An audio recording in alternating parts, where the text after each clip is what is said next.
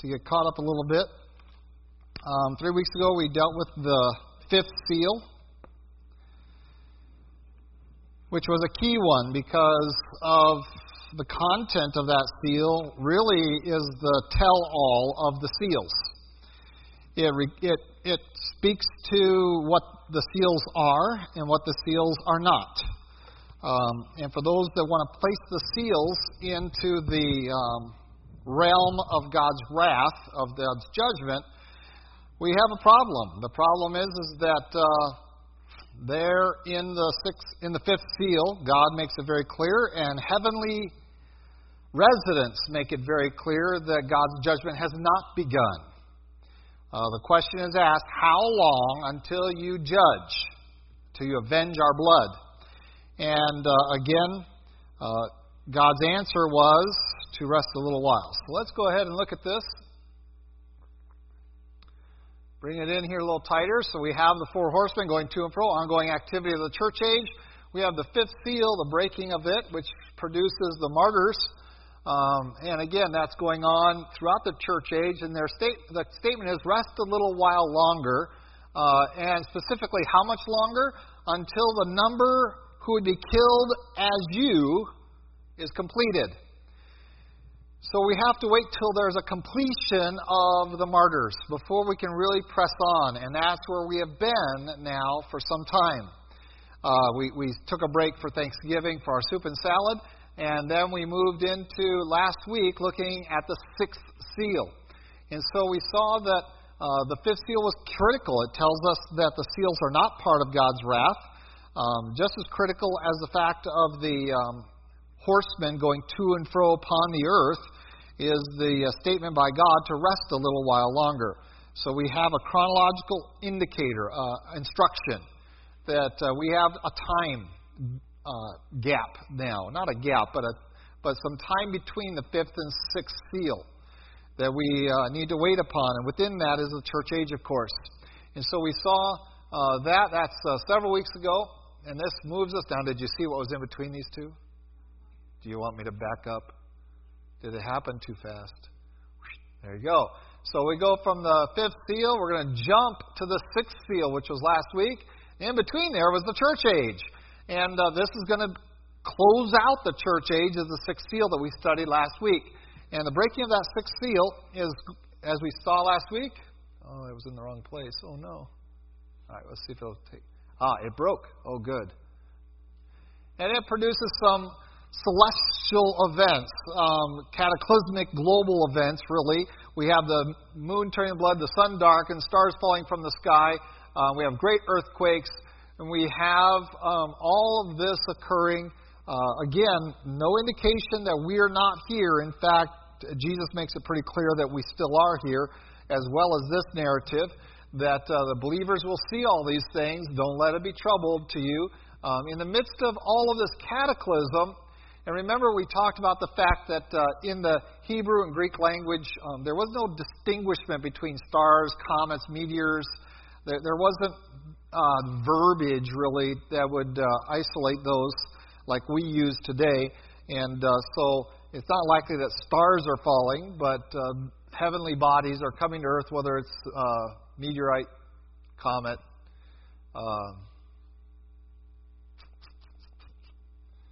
what else? Asteroid hit, whatever. Something's coming from space. and uh, we find the disrupted atmosphere. We have the earthquakes.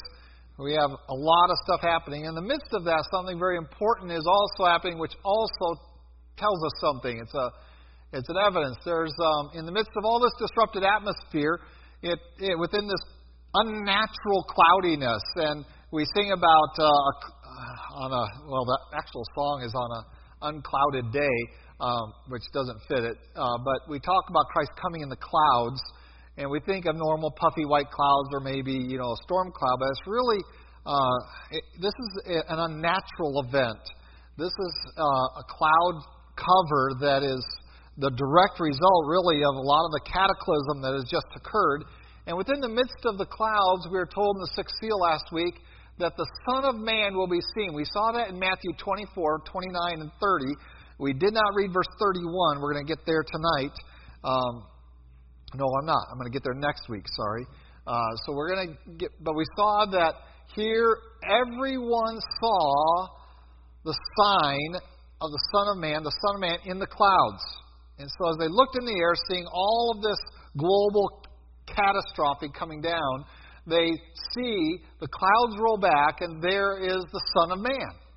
They see him in, on his throne, it says in Revelation there. They see him on the throne, they, they, and they realize who it is. They said, Oh, no, it's, it's the Lamb. It's the wrath of the Lamb has come, and they are dismayed. They are, they are, they are horribly um, frightened. And this is a different attitude than what we're going to see later on in the book of Revelation. And we're going to try to account for that tonight a little bit um, and why it is necessary. This is going on at the conclusion of the church age. That the sixth seal essentially um, is the event that concludes this age. And uh, so they see the sign of the Son of Man. They're looking up, they see him. They see the Lamb, is how it's described in Revelation. In Matthew, it's the term the Son of Man. They see him in the clouds. Um, this is not a secret event. This is not uh, an instantaneous event. Remember last week we talked about the Thessalonian passage that says, in the twinkling of an eye, um, that something's going to happen. Well, it's not the entire rapture event that happens in a twinkling of an eye, it's the transformation of us from this flesh to our spiritual bodies.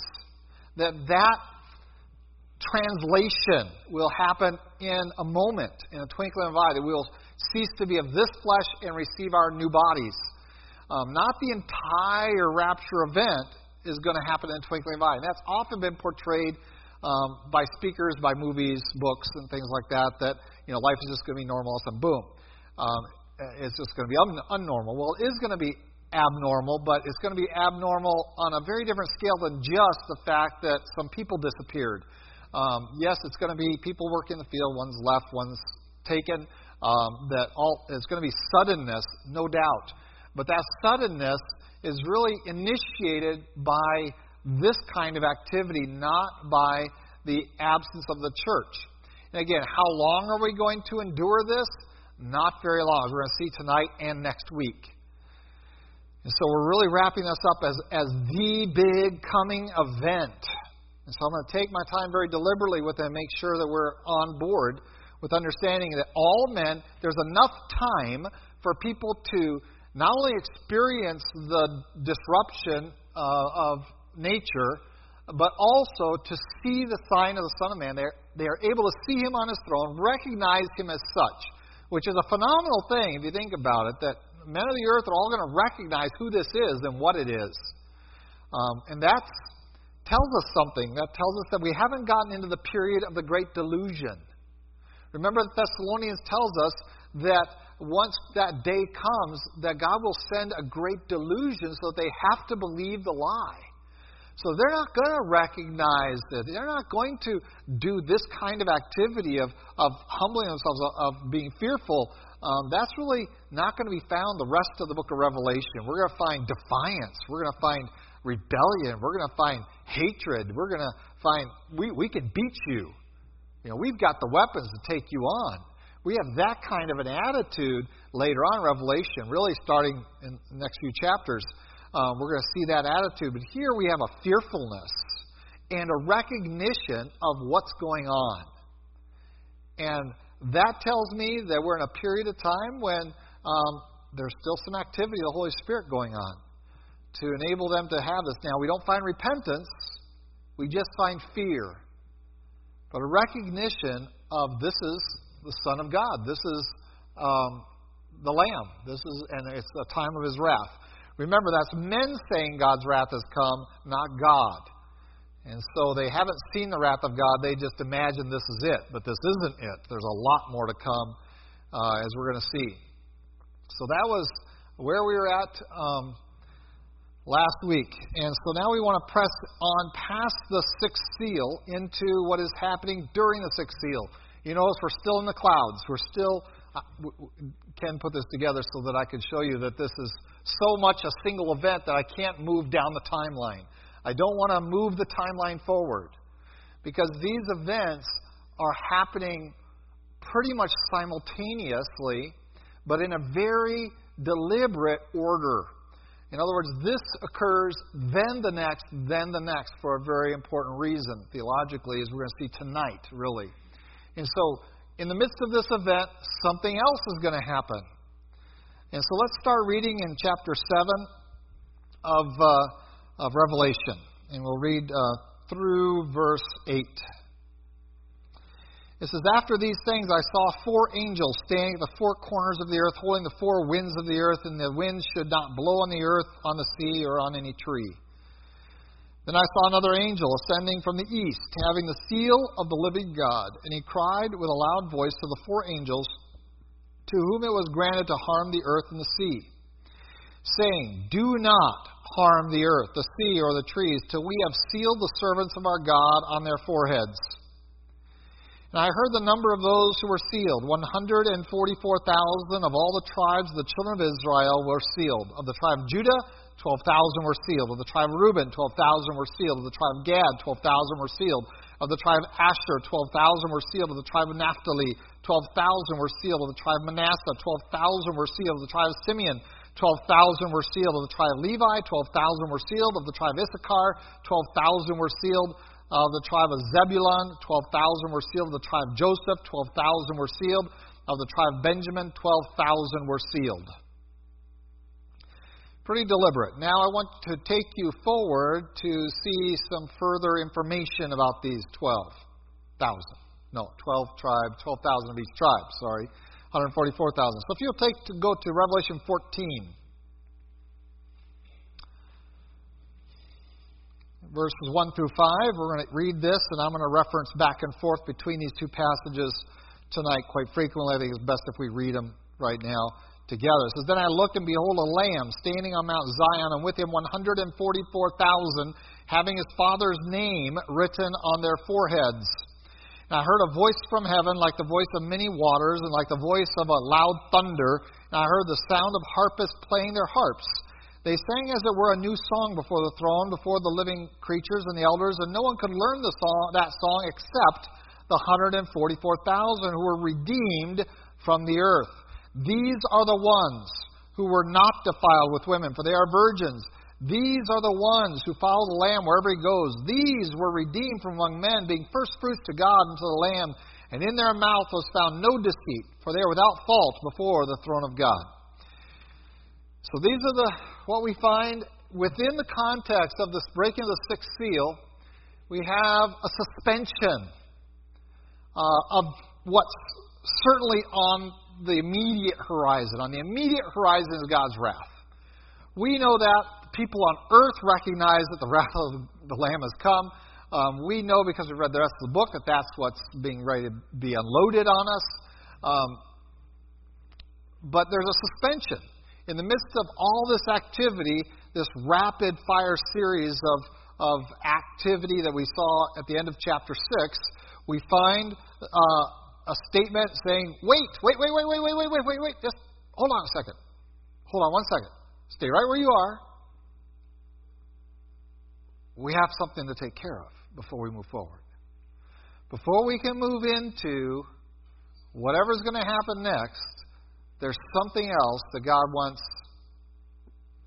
taken care of. He wants it settled. He wants this accomplished. And so he has the seal of God. We find out in chapter 14 what is the seal of God? It's his name. It's the name of God that is going to be sealed on their forehead.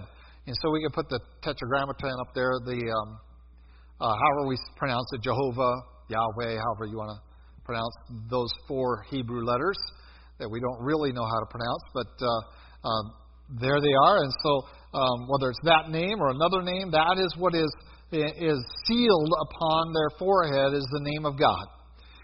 And so they are going to be set aside. And it says in verse 3 Do not harm the earth, the sea, or the trees until we have sealed the servants of our God on their foreheads. That this is, there, there's a unique work of God, and it is getting done um, in the midst of the very concluding minutes, at least, uh, maybe hours, but probably minutes, seconds of the church age, in the very concluding moments of the presence of Holy Spirit on the earth, um, God does this unique redemptive work. Still, um, is not special in terms of being distinct from the work of Christ. Because we're going to see when we get to the singing uh, later on in, in, the bowl judgments and in chapter 15 and such, we're going to see within the song that only the 144,000 sing that it's not really a new song, it's just kind of a new song, and only these 144,000 can sing it. Now remember, the singing is all tied to the redemptive work of Christ. Worthy is the Lamb that was slain. Remember that back in uh, chapter 5, uh, where the song changed in heaven. Well, there's going to be a seemingly kind of a new song, but it's not really a new song because it's still singing about Jesus Christ. It's just a tandem song. It is a combination of the Old Testament song of chapter 4 and the New Testament song of chapter 5, and it's kind of melded together. And so these 144,000 are a very unique group.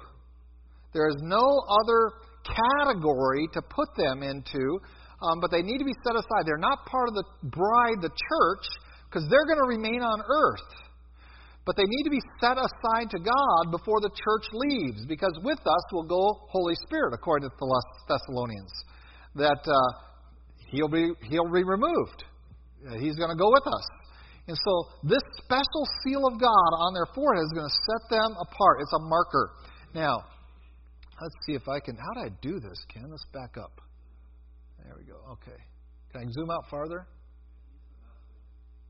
Huh. Mouse zoom. Oh, but now they're going to see a church age. I'm going to back up even farther. Can I get past this one? No. Is he going to let me go back here? Well, that's just a bummer. Haha. Almost. One more. There we go. This is what I want to compare it to. This event. Do you remember this event? Passover. God says, The last and the most horrible of my judgments on Egypt is coming. I'm going to kill the firstborn male in every home. Unless the house looks like this. And it doesn't matter who's inside. if the house door looks like this, I'll pass over them. And we know that some Egyptians did this. Because it says a mixed multitude left Israel. And so there were a lot of Egyptians who believed, I mean, after nine plagues, you think you'd get it. And a few of them did. A goodly number of them got it. And they're like, well, if the if Israel people are doing this, I'm doing it because I'm with them. I don't want to be counted with Pharaoh anymore. And so this was the seal on the doors that protected the inhabitants of it from this work of God against Pharaoh and the people of Egypt. And I would like to compare what's happening to 144,000 to this act. That this seal um, doesn't, it, it's not God indiscriminately deciding that He's going to save these people. We're going to find in the list of them that there's some evidence in their life that, that He's made a difference in their life, that they are truly followers of the Lamb. They're described that way. Uh, disciples, but not church age disciples. They're going to be linked to this, to this seal that God's put on them, so that no injury will come upon them in the midst of the outpouring of His wrath um, in the next seven, three and a half years. I say three and a half years because there's really no indication they're going to survive much longer than that. Not because God will kill them, but because the man of sin will wage war against them. And we're going to, the next time we're going to visit these people after chapter 14, we find them as a redeemed group, resurrected and in heaven, which means that they had to have all died. So they aren't going to be translated. Uh, they, many people associate their, their slaughter with the killing of the two witnesses. That we're going to get to that later on. Um, but what's important is that this seal uh, is not some work of God that's that's uh, capricious. It's just he has he has selected, um, but it was born out of their relationship with him. These twelve thousand men from each tribe um, to be his witnesses in the first half of the day of wrath. And again, I don't believe it's to the whole world, but specifically to Israel. Because remember, God's plan with Israel isn't closed. Israel is still redeemable even throughout the seven years of his wrath, and particularly at the end of it. And so, um, this is a very uh, Jewish thing. This is a very Israelite thing that we're going to be looking at, um, which is why they have a different song. All right, how do I get out of this? All right, we're going to jump forward here. There we go. I'm going to catch back up. So we have the 144,000 sealed um, to set them apart, to guard them um, from what's coming. They are not going to be removed from the earth. They are not technically part of the church age, but this has to happen while the Holy Spirit is still there, uh, working in their hearts, and in, whether it's in the identification realm or uh, the conviction realm, He's there working in their hearts, and God's going to identify them by placing His name upon their forehead. And so we find in those two references, Revelation 7, 1 through 8, which we read, and 14, 1 through 5, we have this group described for us. So let's look at it a little bit. Who are they? Well, they are all they're from 12 tribes of Israel. And uh, I didn't put from the 12 tribes of Israel because it's kind of an odd list. Um, did you notice anything odd about the list of tribes? Many people made a lot, lot, lot of deal out of this. Um, I'm not going to make a big, big deal of it because it's a pretty Jewish thing. And I don't know that it has so much to do with us. If you were Jehovah's Witnesses, this would be really important. If you were some other people that felt that you were uh, part of the 144,000 somehow is comprised of, of believers from the church age, then that's important to you. Um, but I don't think it, it's as critical to our study, so I'm not going to dwell on it. But you'll notice that there's a tribe called Joseph that should um, wave a little flag at you. Why? Yeah, it was Joseph's two sons that were named as tribe. It was Manasseh and Ephraim. Those are the two tribes of, of that were given uh, designated uh, inheritances, and we have um, Manasseh listed here in, in uh, verse six of twelve thousand were still the tribe of Manasseh, um, and then we have Joseph. And so, who is this Joseph? And um, again, we go through the list, and what, what are the, what's the other tribe you're looking for? Ephraim. Do you see it? And so Joseph, essentially, in my reckoning, is simply that replacement for Ephraim. Ephraim. Um, but we find that uh, many people made much ado about the one missing tribe here. Uh, and I don't know that we need to do that. Um, obviously, when you take 12 sons, you take one and split him, you have more than 12 tribes, don't you? How many tribes do you have? 13. But we always talk about the 12 tribes of Israel. And so, obviously, there's one missing here. We're not going to focus on it, and, and I know others have. Um, again, of the 12 tribes here, um, God's going to seal 12 out of each one, 12,000 out of each one. And so these are not um, church people. Um, they are never described in context of the local church. They are always described in the context of their relationship with Israel.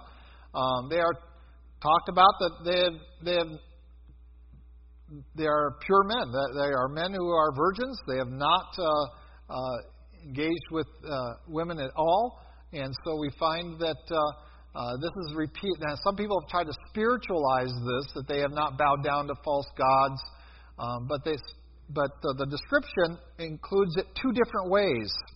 And whenever the Bible goes out of its way to do that, um, we have to conclude that it's pretty literal.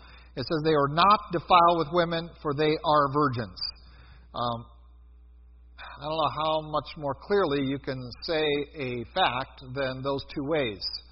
And so they have not known women, um, they are virgins, and uh, that's one attribute that they carry. So if the it, if you want to make the 144,000 some kind of community of the church, again, it's isolated to 144,000 men. Um, and, and by the way, what is the big cult that uh, the 144,000 is a big, big, big, big, big deal to? The Jehovah's Witnesses. So the Jehovah's Witnesses, what they teach is that this 144,000 are the only people that are going to heaven. Wow. Well, that worked out really well in the early days of the Jehovah's Witness when there wasn't 144,000 Jehovah's Witnesses. But they grew past that because Christ didn't come when they thought they were. They thought as soon as they got to 144,000 uh, followers of their movement that Christ would come, and of course he didn't. And that group they call the John class. Uh, and uh, referring to this revelation to John by Jesus Christ. And so we find that they say, well, this John class, those are the only people that are going to heaven. And they still teach that. That is still their uh, belief system. They have not abandoned that. They've been pretty consistent in that. So whether you're reading the Watchtower or whatever, it's 144,000 are the only ones who get to spend eternity in, in any kind of heaven with Christ. So What's the appeal to becoming a Jehovah's Witness now? Nothing? Not quite. Um, and by the way, I have their commentary on the book of Revelation. I have that. And so, um, and they have lots of pictures. Uh, the Jehovah's Witnesses are big um, publication people, um, one of the largest printing houses in the world. And so, um, here's their offer you follow their movement. Um, you have to survive till Jesus comes back, and then you get to live on the new earth and be ruled and reigned by the 144,000 who are ruling with Christ. You don't get to be part of that group.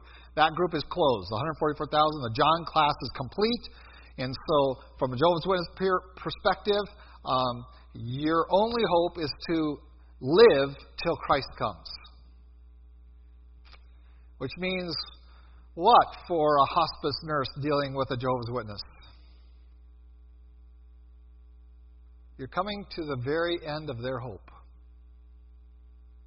If you're dealing with a Jehovah's Witness on their deathbed, they have nothing to hope in. Because once they die, their opportunity, their chance to have any relationship with God is gone. And their teaching is that if you die in that state, you simply cease to exist just like everyone else. You have no hope. There's no afterlife for you. There's nothing. You just stop living. So the only ones that matter are the 144,000 original Jehovah's Witnesses and the ones that survive to see Jesus come. And to me, that's a pretty weak hope for them. But that's all Jehovah's Witnesses have. But we don't have that. So 144,000, we're not connecting to the church at all, to the church age.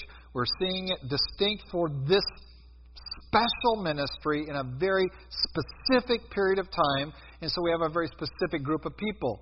It says that they follow the Lamb wherever he goes um, in chapter 14.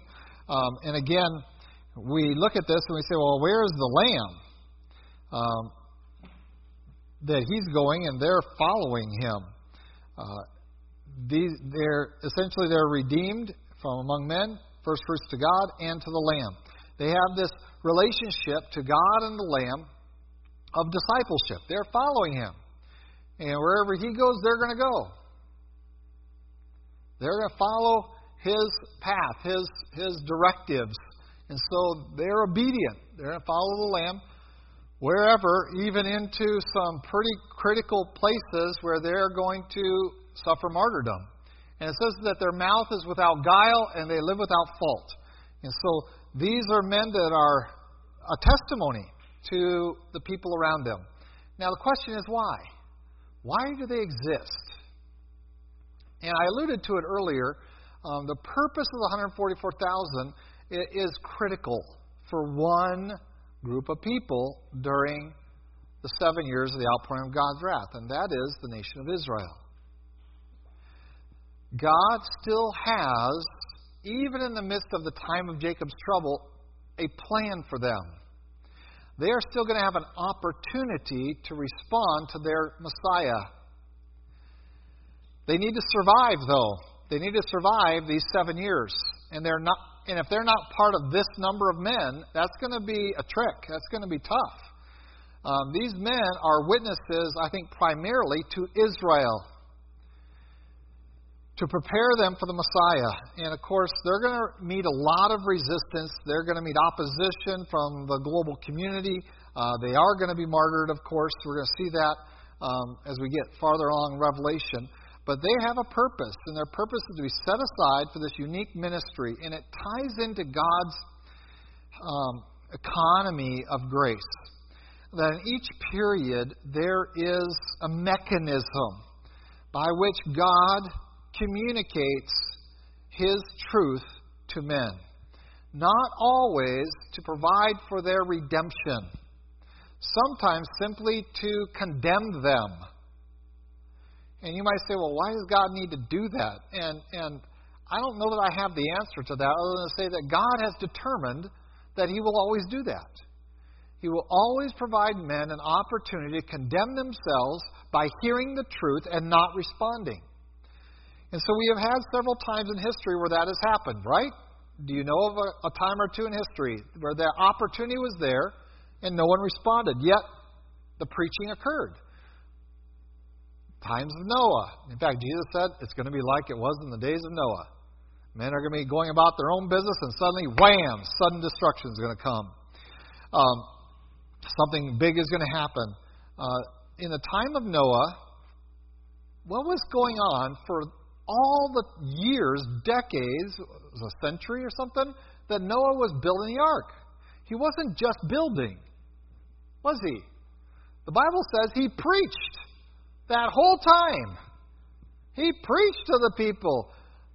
God's judgment is coming. Repent, repent, repent, repent, repent, repent, repent, repent, repent, repent, repent. For a hundred years, you hear this old guy um, and he was old. I mean, I don't know if he looked, you know, as old as John over there or anything, but um, I'm sure he had all his hair.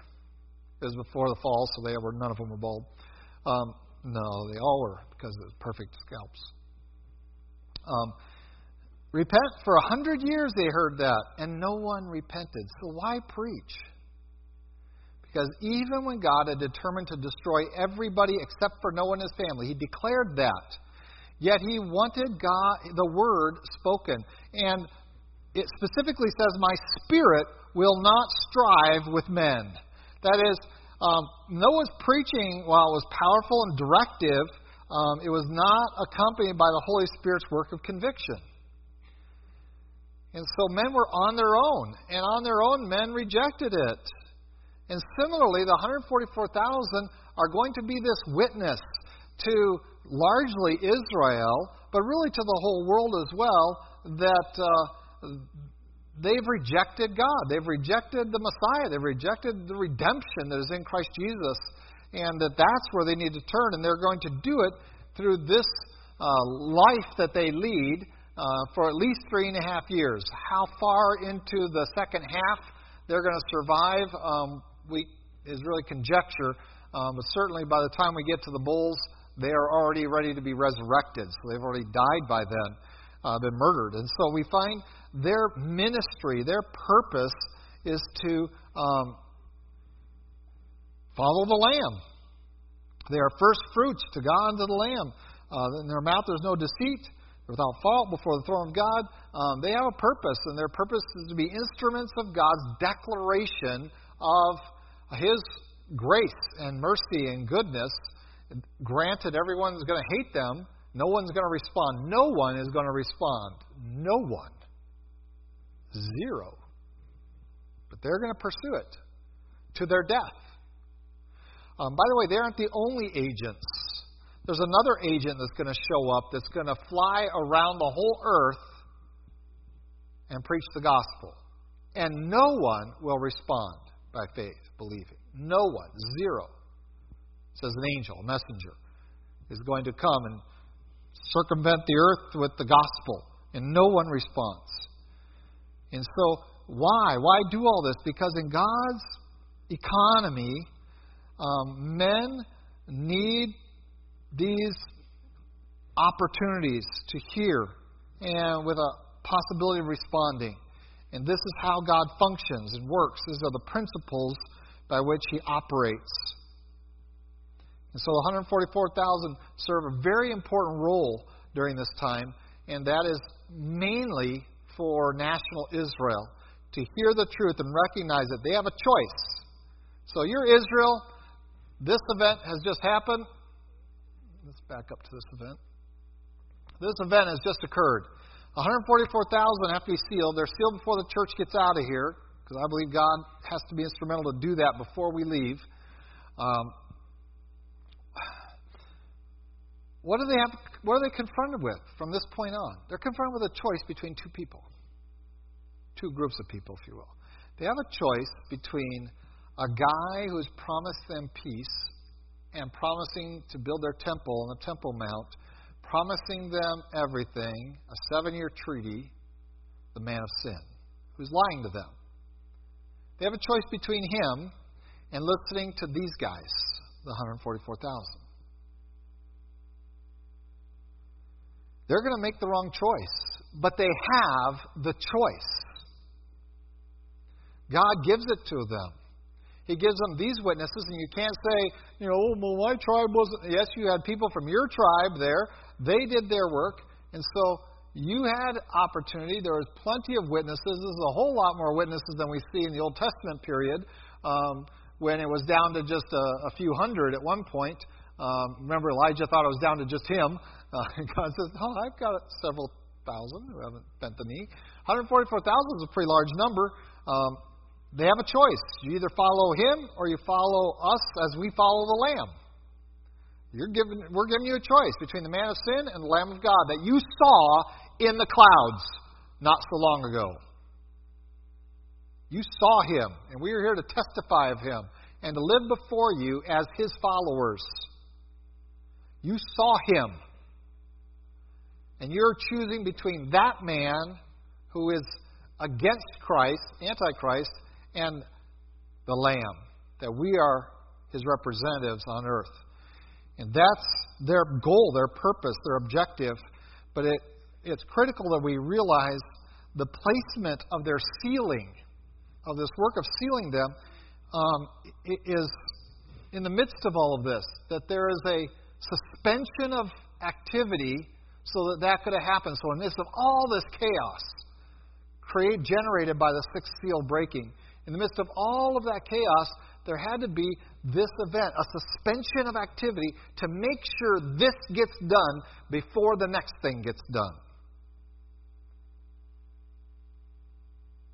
Critically, theologically important that this gets done before the actual end of the church age. Because the Holy Spirit needs to be involved in this process. And He's going to go with us. And we're going to look at that a little bit probably next week when we get into Thessalonians and other passages to explain why that's necessary. Um, but this is who they are. This is their purpose. They are not linked to the church directly, nor do we look for a group within uh, the church age to fulfill that role. Um, we're just not looking for that. Neither do they represent a group of people that respond to the gospel after the rapture. These people are sealed before God sends the angels to gather his elect in Matthew chapter 24. They're sealed in that very uh, suspended time. Hold on, hold on, just wait. Everybody stay put. We got this one thing to get done before we move forward. You can almost see the what's what is? We need. We need some witnesses. We need these for Israel's sake, because Israel needs to be ready for her Messiah when she when he comes.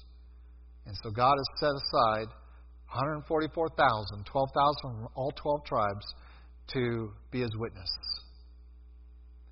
We're going to seal them before we go on. And that's going to protect them from everything coming from God. Just like the blood on the doorpost and lintel at Passover protected that house, so this seal of the name of God on their forehead is going to protect them um, from God's wrath, not from the world's. That's they're going to be martyred from the world, but not experience any of God's wrath. And how angry will that make everybody? They're getting lumped on by God, and these people walk around immune. Nothing bad happens to these people. Nothing touches them. None of the diseases, none of the critters, none of the fires, nothing touches these guys. And instead of joining them, though, they have animosity towards them because the spirit of this age of the seven years is going to be one of, of antagonism and, and hatred and rebellion uh, on a level that I don't know that we're even, maybe we're just beginning to see. The spirit of what we see going on in ISIS and in Ferguson, that is the perfect spirit for what we're waiting to see when Christ comes, in the aftermath of it. We're not going to see humility. We're not going to see humanity helping each other. We're going to see um, antagonism everywhere and blame. So 144,000. We're going to finish this up next week and uh, look at uh, uh, the passages that deal with the uh, Holy Spirit with regard to them. And so this is all in one event. And so we have this in the midst of this going on. Hold on, let's get this job done before we move on.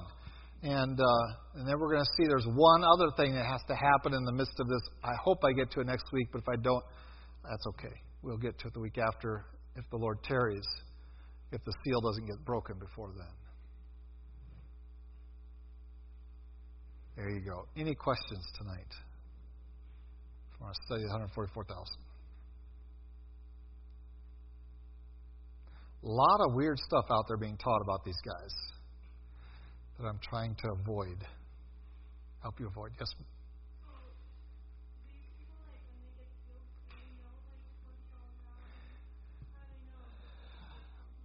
Yeah, I think that's they have to, they have to understand their role and it's evident that they do. They do understand what their role is by the time we get to chapter 14. Um, whether that is communicated to them at this point as part of the sealing, um, I would contend it very likely is.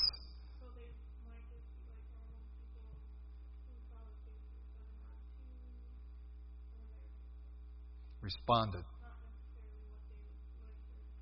Other than the qualifications that are described in that they're men undefiled by women who are without fault and, and there no guile, no, no guile, uh, deceit in their mouth, and are willing to follow the Lamb. Okay. Yeah, the, the evidence is that they they know who they are, they know who each other are, and they know their purpose. Yes.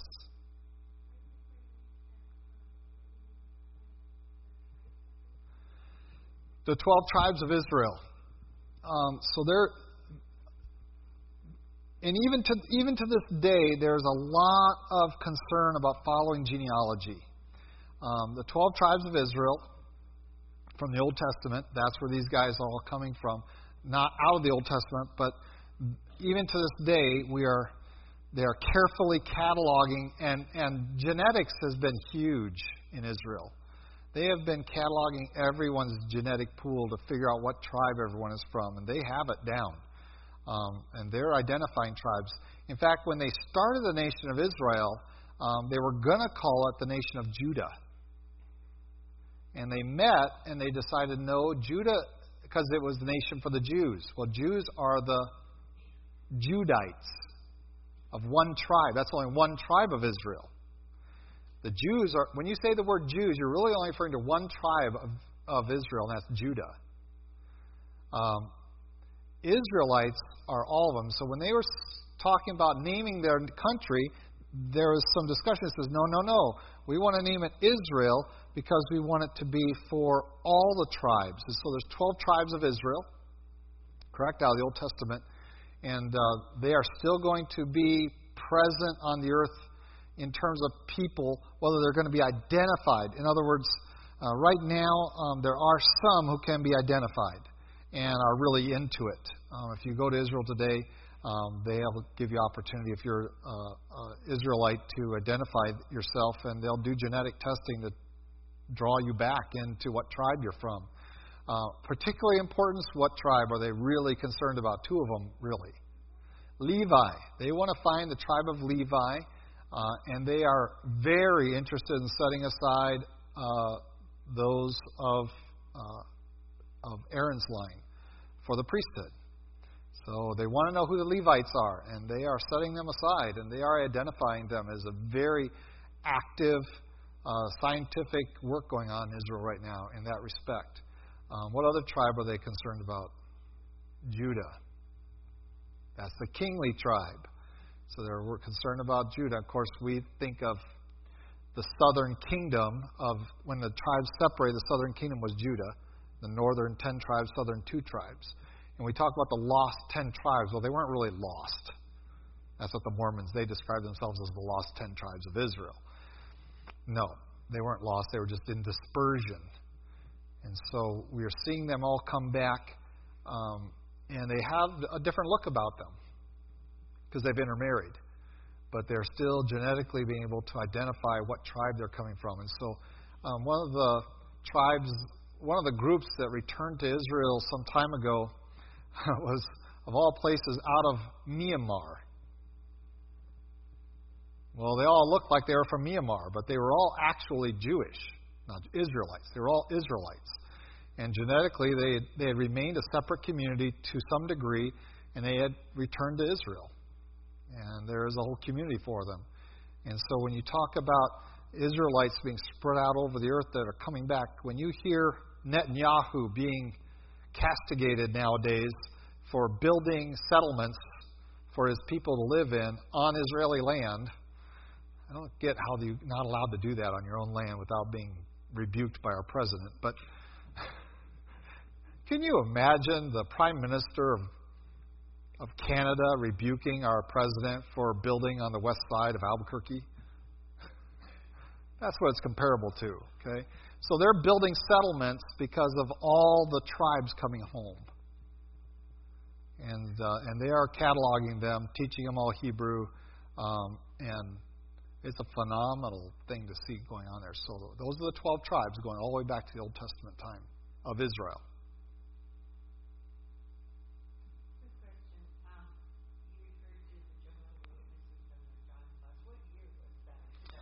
It was in the 70s when the John class closed. Yeah, I think it was like 70. I, I would just be pulling one out of the number, but it was in the 70s, I'm pretty sure. 74 or something like that when the John class closed. you had to be a active Jehovah's Witness. And once they got to 144,000 of those, boom, door got shut.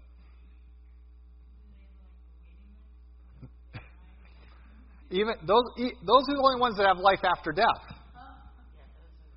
So those are all in heaven with Jesus, getting ready to come and rule and reign. So they're a, they're a assigned group, closed. They're in heaven. No one else who dies from now on gets to that privilege. Only those 144,000. I was, uh, if I'd only, I could have beaten that guy out if I just converted a little earlier. But it's kind of interesting because, from what I can tell, they exclude the apostles.